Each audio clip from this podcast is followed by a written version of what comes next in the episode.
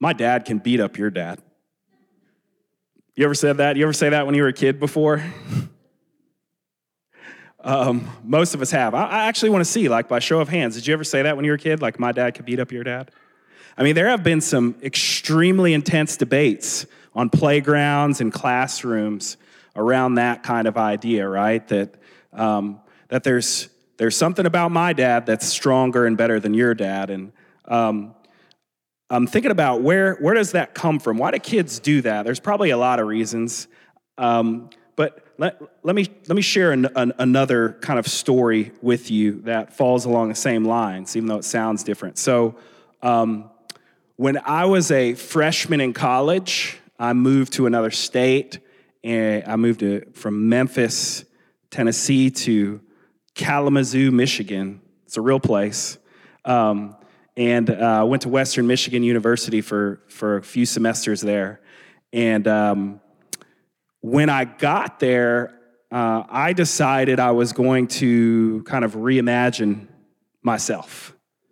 And so in high school, it was it kind of took me a little while. I was a little shy around girls and that kind of thing in high school. So when I got to college, I thought like I'm not I'm not going to be shy. Nobody's going to know me as a shy person. They're going to know me as this super confident guy who's really good with girls.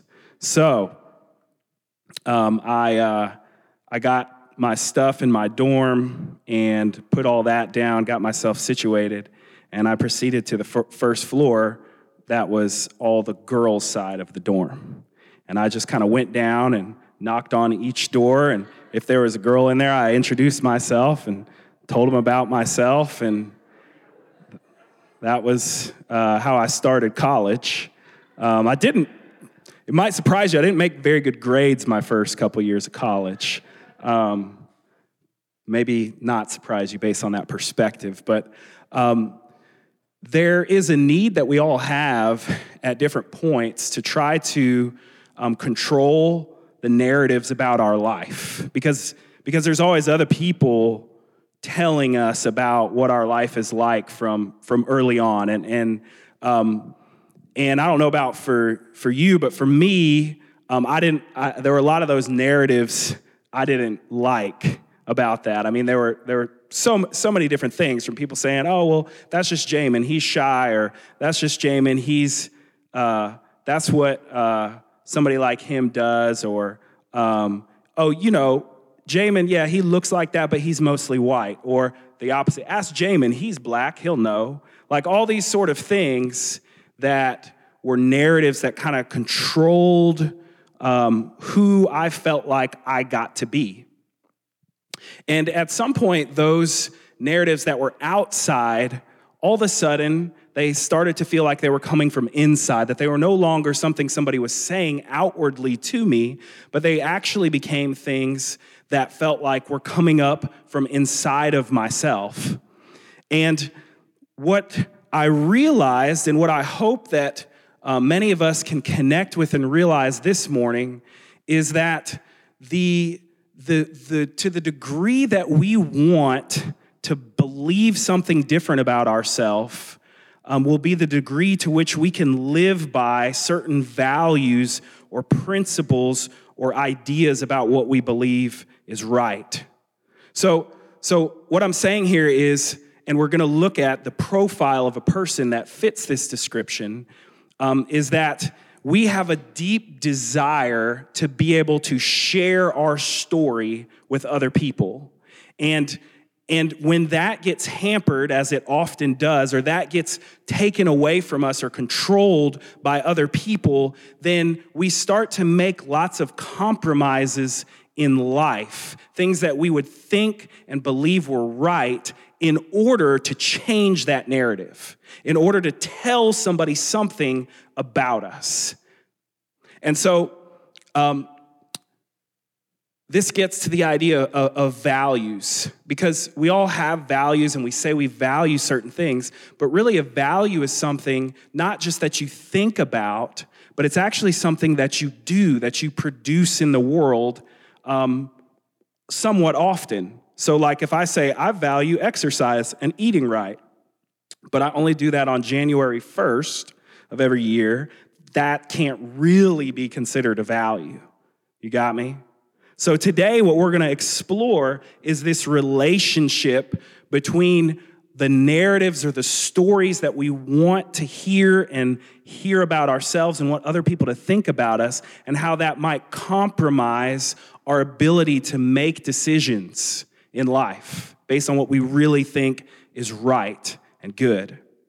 So, in this passage here is a man like that, a, a, a man named Zacchaeus, who um, he, we find out a lot of things right in the beginning of the passage about him. So let's look at those first three verses together uh, on the screen or um, in the Bible in front of you. So it says, Jesus entered Jericho and was passing through. A man there by the name of Zacchaeus, he was a chief, I did that again. A man was there by the name of Zacchaeus. He was a chief tax collector and was wealthy. He wanted to see who Jesus was but because he was short, he could not see over the crowd. So, this passage is short, but it tells us so much about the life of Zacchaeus. We find out a couple of really important things about him. One is he was this chief tax collector. And another thing we find out about him is uh, by insinuation here and gets uh, uh, gets talked about more explicitly later, but he was also Jewish. But another and the final thing we find is that he was short, he was a little guy. So I want you to imagine uh, this, this person here because I think the way that we see him respond to Jesus is so unique compared to the response other wealthy people, even in just a chapter ago, have responded to Jesus. I think it's really important what we can learn about his life and how that connects to ours. Because um, let, me, let me sketch this out, let me lay this out for you. So, a tax collector um, in that time period, and many of you have heard some of this before as we were going through Acts and things like that, but a tax collector was somebody um, a Jewish tax collector was somebody who was kind of living in a space in between culture groups, in between um, socioeconomic brackets, in between um, uh, oppressor and oppressed. And so um, he certainly wasn't looked upon by the Romans as anything but a Jew, um, which was a lower class of people in that time and space. But to the Jewish people, it was even worse because Zacchaeus is like a, he's a sellout. He's someone who has, um, who has come up as a minority in this culture, and he is looking for a way to make a living for himself. What he wants is some measure of security in his life. Can you relate to that, wanting security in your life? And, and he's small, so like he's not going to be able to stand out and be a day laborer. He'd be like playing dodgeball. He'd be the last person picked on the team, right? So he, that's not a viable option for him. Uh, nobody's going to really want him for his manual labor work. But as a as a Jewish man, he was also limited in his opportunities. What could he possibly do with his life? And I'm betting that uh, because of the size of his stature, he had to learn to um, be manipulative, to, to get what he wanted, to navigate life, to um, deal with all of the forces coming against him. So he had two strikes against him. First, he was part of a group of people that were oppressed, the Jewish people. And then, thinking about this and what we know about how small of stature people were treated at that time, there was bigotry against him. It was believed that if you were extra, if you were short, if you were just small of stature person, you were less courageous, you were less intelligent, you were less because you were smaller physically. And so he's dealing with all these things, and he happens to find this niche where he gets really good at taking money from his own people, skimming some off the top, and then giving that to Rome. So he becomes this intermediary to take money out of his own community that was already oppressed and give it to the oppressors, all the while making money off of it. This is a difficult and complex situation. This is not also not a unique situation. That there are millions of people who have filled this role in humanity all over the world in which this sort of relationship existed between oppressed and oppressor who stood up and kind of said, well, like somebody's gonna do this. Like somebody's gonna tax my people and they're gonna make money off of it and they're gonna do well for themselves. Why not me? Somebody else is just gonna do it if I don't do it. Oh, you ever said that before? You ever said anything like that before? Like, what's it matter? If I don't do it, somebody else will, so I might as well get the benefit from it. It becomes so easy to make certain compromises. And so um, Zacchaeus was in this position. So he was wealthy, but he wasn't content. He wasn't happy. He thought maybe I can control the narrative about me if I gain some status, if I get a little cash in my pocket. Maybe then somebody will say, hey, he means something, like he's, he's a big shot. He's made it, he's gotten somewhere. And we haven't. We haven't been able to do what he's been able to do. But he's not content. And we know that because while Zacchaeus is shucking and jiving and doing his whole thing, he hears about a man named Jesus. He hears about a guy who's not really that interested in what the narratives that people create about him are that he kind of just strolls in through Jericho with these throngs of people around him, and he's just saying, saying what it is. He somehow is able to bear all of the gossip, all of the rumors, all of the ways that people try to speak poorly of him and continue not to compromise, to not compromise what he believes is right. And we know Zacchaeus isn't satisfied with what he's achieved because as soon as he hears Jesus is coming, he's racing to try to see him. He just wants to see Jesus. So he's trying to make his way through the crowd and he can. He, he's not tall enough again, man.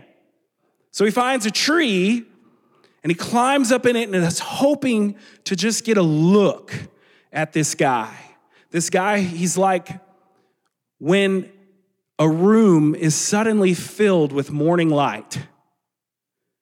Like all of a sudden there's hope again. All of a sudden there's a possibility that all the compromises that I've made to be somebody, to be seen, that haven't worked, maybe there is a way to do this. Maybe there is a way to have the belonging that I want. And maybe compromise isn't the way to do it. So he sees Jesus, but little does he know, Jesus is looking for him. And so, as we continue to read the next few verses, verses four through seven, it says this so he ran ahead and climbed a sycamore fig tree to see him since Jesus was coming that way. When Jesus reached the spot, he looked up and said to Zacchaeus, Come down immediately. I must stay at your house today. So he came down at once and welcomed him gladly. All the people saw this and began to mutter, He has gone to be the guest of a sinner. As I was thinking about this, I was thinking about the reactions of these people around Jesus. And, and, and, I, was, I was empathizing with their response, this, with their reaction. That at this point, Jesus was more and more coming into this identity that he might be the Savior, he might be the one to redeem the people of God, the Israelites, from the oppressive rule of the Romans and restore the rightful kingdom uh, that had been prophesied about uh, in Jerusalem, the city of Zion, God seated on the throne. And then they see him join this guy for a meal. This traitor, this, um, this back talk, double talking, two faced sort of person in their society. And, and, and this, this has, this has um, troubled and taxed my mind and my conscience this week, this past week, as I've really been thinking about this situation. Um, it, it's easy to look at this passage and kind of gloss over kind of these things and just, hey, this is just kind of this salvation story kind of deal, and it's a little bit different because Zacchaeus climbed a tree and isn't that cute, you know, kind of thing. But Jesus is, is telling us something right now that is very unpopular in our culture. He's, he's, he's telling us that everybody's story matters. Not, not just the people that agree with you, not, not just the people who have it worst at the moment, but that every single person's story matters, which to this morning, that means, I want you to know, that means that your story matters. And your story is important. It doesn't matter, we don't have to um, uh, compare and contrast what you've been through from what another person has been through. And Jesus knows that and he sees that about Zacchaeus. See, we, we live in a culture, in a world right now that from the top to the bottom, what we're assuming is that what you are is the worst thing that you've ever done. That's your identity. Whatever the worst thing you've ever done, whoever knows about that, now that's what you are. That's your identity. And then what's left to do? What's left to do once you've decided a person is beyond the pale, that they are no longer a part of this human project anymore? That's, that's the point that we're at. And, and, that, and that's what was going through in a different way through this crowd's mind. They're like, how could you spend this time with this type of person? Why are you wasting your time doing that?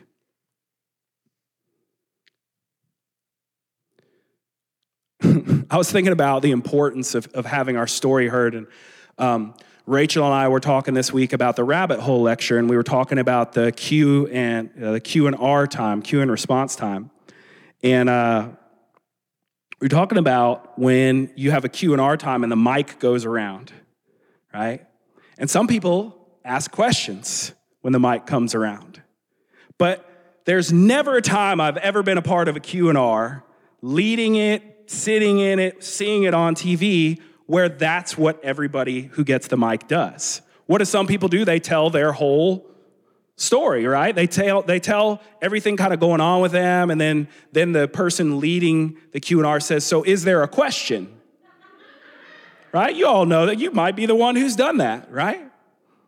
And it's because of this need, this desire that we have for somebody to hear us, for somebody to, to see us, for somebody else not to have control of what's thought about who we are, but for us to have a chance to describe that and say that is such a powerful, deep need in us as human beings. And that's what Jesus was giving this chance to Zacchaeus. He said, Zacchaeus, I'm coming to your house today. I want to see what your life is about.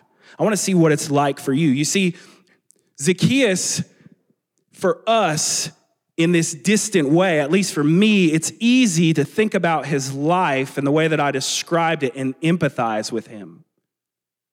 But if we were to translate him right now into the person, the public figure you are most frustrated with in your mind, if I was to do that, it would be much more difficult. And part of the reason is because we have so weaponized the idea of who gets to tell their story that we think as a culture, if we listen to somebody's story, that we're not on the same ideological side with them, that we're doing something wrong. That that somehow now we are implicated. That if we dare have some empathy for somebody who thinks differently than the person on the other side of the aisle for us, that we are now a traitor. That's the situation that Jesus is in right here. They're like, whoa, oh, okay, Jesus, so you rolling like that now. We thought we knew what you were about, but now you've compromised.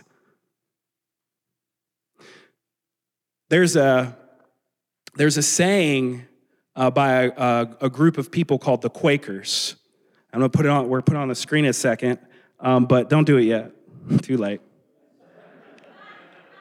I want to I want to hear hear about the Quakers for one second. Um, the the Quakers having their own sort of religious community on their own expression of, of Christianity, um, they did something that's not a part of the common narrative in the United States. They, um, they ended the practice of slavery amongst their own people before their Emancipation Proclamation never happened. Now, they still owned slaves up to that point, but they didn't need the Civil War and a president and all this stuff to end it. So, you know, there's something going on with the Quakers. You know, they're thinking about things and living life a little bit differently than what the rest of us were kind of handed. But the Quaker saying is this An enemy is one whose story we have not heard.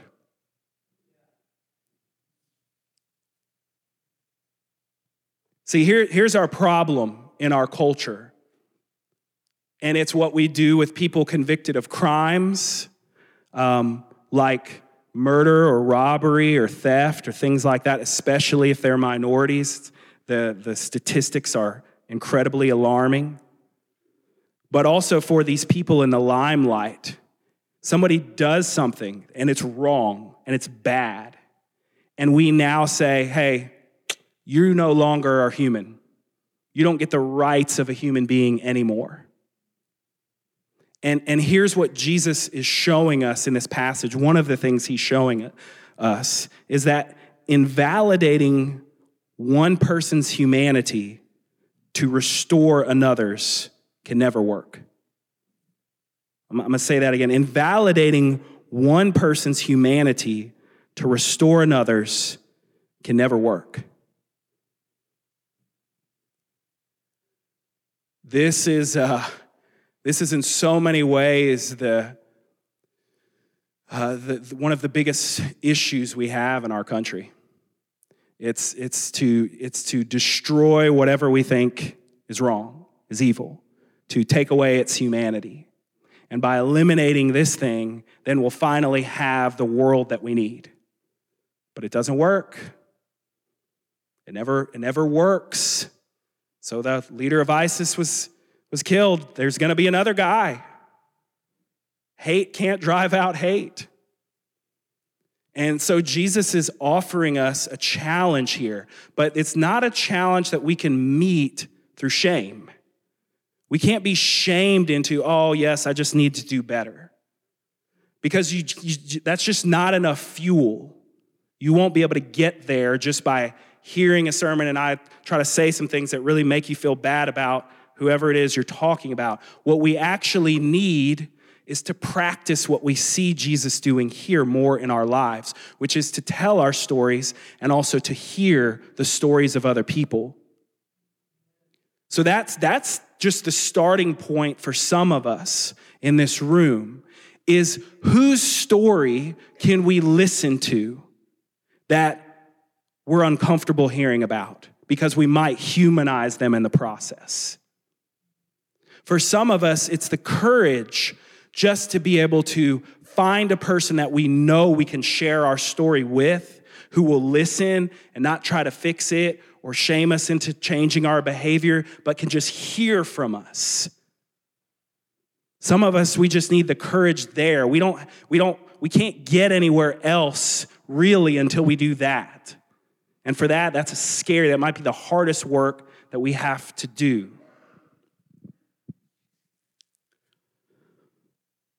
So,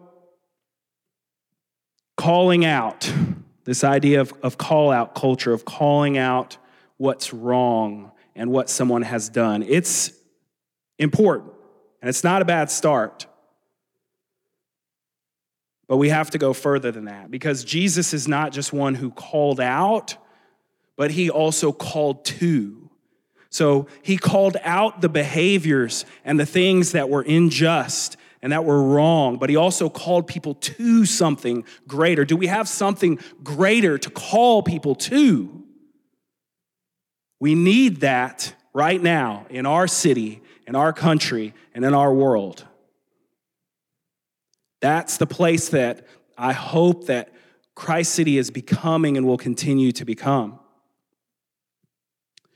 Um, there's a um, a lawyer, civil rights advocate. He works mostly in prison reform, and um, he he got into this somewhat accidentally. His name's Bryan Stevenson. He wrote a book called Just Mercy, um, and he he's uh, he had a really famous TED talk. I think it was in 2014 uh, around this work, and he's come to, to great notoriety around this work. But one of the things that comes up if you listen to him for any length of time is that he begins, he, he has this understanding of this idea that invalidating one person's humanity to restore another's is a failed cause and it doesn't work and that we are killing so many people based on that premise that we've lost sight of even why we're doing it, if they deserve it. We're just spiraling out of control. That that uh, one of the I'll share just one statistic that one in nine people that have been on death row have been exonerated at some point, either before or after their death. One in nine. That's how eager we are to kill people. That, they're, that, that somebody is just the worst thing they've ever done or not even done. Imagine if you were about to get on a plane and they were like, yeah, you know, the odds are decent, one, one in nine, uh, you know, you won't make it. So that's eight. Eight out of nine, you will make it. How many of you would fly? How many of us would fly? Not many. He says this around this idea that we see Jesus and Zacchaeus get to together. Um, it's, it's in your bulletin, it's a quote in your bulletin. It says, My work with the poor and the incarcerated has persuaded me that the opposite of poverty is not wealth, the opposite of poverty is justice. And so, as we look back at these scriptures, we see that Jesus coming to Zacchaeus' home, sitting with him, giving him a chance and a space to even reconsider and reimagine who he might be if he could belong, if he could matter in the ways that he always wanted to. That Zacchaeus begins to change. And so we look at the verses 8 through 10 here in, in, in chapter 19 um, and we have an abrupt shift. Jesus says, Hey, you know, I'm coming to your place. People grumble. And cut to, we're in Zacchaeus' home. Zacchaeus stands up and says to the Lord, Look, Lord, here now I give half of my possessions to the poor. And if I have cheated anyone, anybody out of anything, I will pay back four times the amount. Jesus said to him, Today, salvation has come to this house, because this man too is a son of Abraham. For the Son of Man came, to seek and to save the lost. Jesus knew that Zacchaeus was much more than the worst thing that, that he had ever done. And don't get me wrong, this is not uh, a fairy tale ending. Zacchaeus doesn't even give up his job that he's doing. He's still a chief tax collector. Although the move he makes towards reparation and restitution to the people that he has wronged is far beyond the scope of the conversation that we have as a country. It shouldn't be, but it is. But at the end of the day, Zacchaeus is moving towards a life of justice. He's moving towards it, and Jesus identifies that as salvation. So Jesus comes into the home and he sees this decision Zacchaeus is making helps us to see Zacchaeus is finding salvation. He has found a belonging outside of material wealth and security and possessions and being able to control this narrative. He's begun to believe the narrative that I have spoken over him, that is inside his very bones and his blood and his DNA, that he too is a child of Abraham, that he is a blessed, beloved son of God. That's true of the very worst person in our minds that we can imagine. This is hope that the world needs. So, you know, I've, I've, I've thrown a lot of things out there, so I just want to leave you uh, with a few questions. Uh, three questions. And maybe one of these sticks out for you as we um, begin to get ready to have communion and, and, and close in prayer. The first question Have you told your story to a person capable of listening? Have you ever um, been able to sit and just say, this is, this is really what life has been like for me with somebody who you can trust? It could be a counselor, it could be a friend, could be a pastor or an elder here.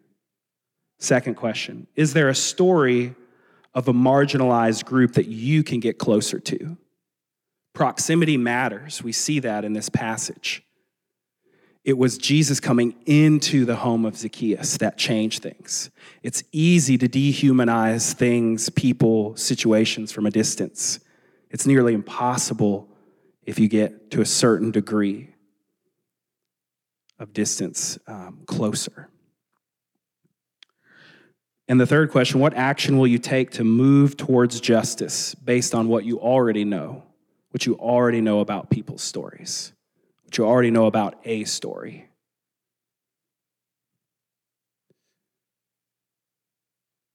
Let's pray together. Lord, I thank you for your word. I thank you for the, the uniqueness of the message of Jesus, how he challenges all the things we would assume about what's right and what's wrong, about how to live our lives. And I pray that as we come to the table this morning, that we come knowing, just like Jesus invited himself to a meal with Zacchaeus, and that the result of that was salvation, that he invites us to the very same table, this communion table. And so I pray if there's, if there's anyone who would desire to follow after Jesus, that they would even make that decision in their hearts as they take communion this morning. That if they say, you know, I, I really think this is a person, this is this incarnation of God as someone worth following, worth believing in, worth asking for Him to save me. That we would do that even this morning. In Jesus' name, amen.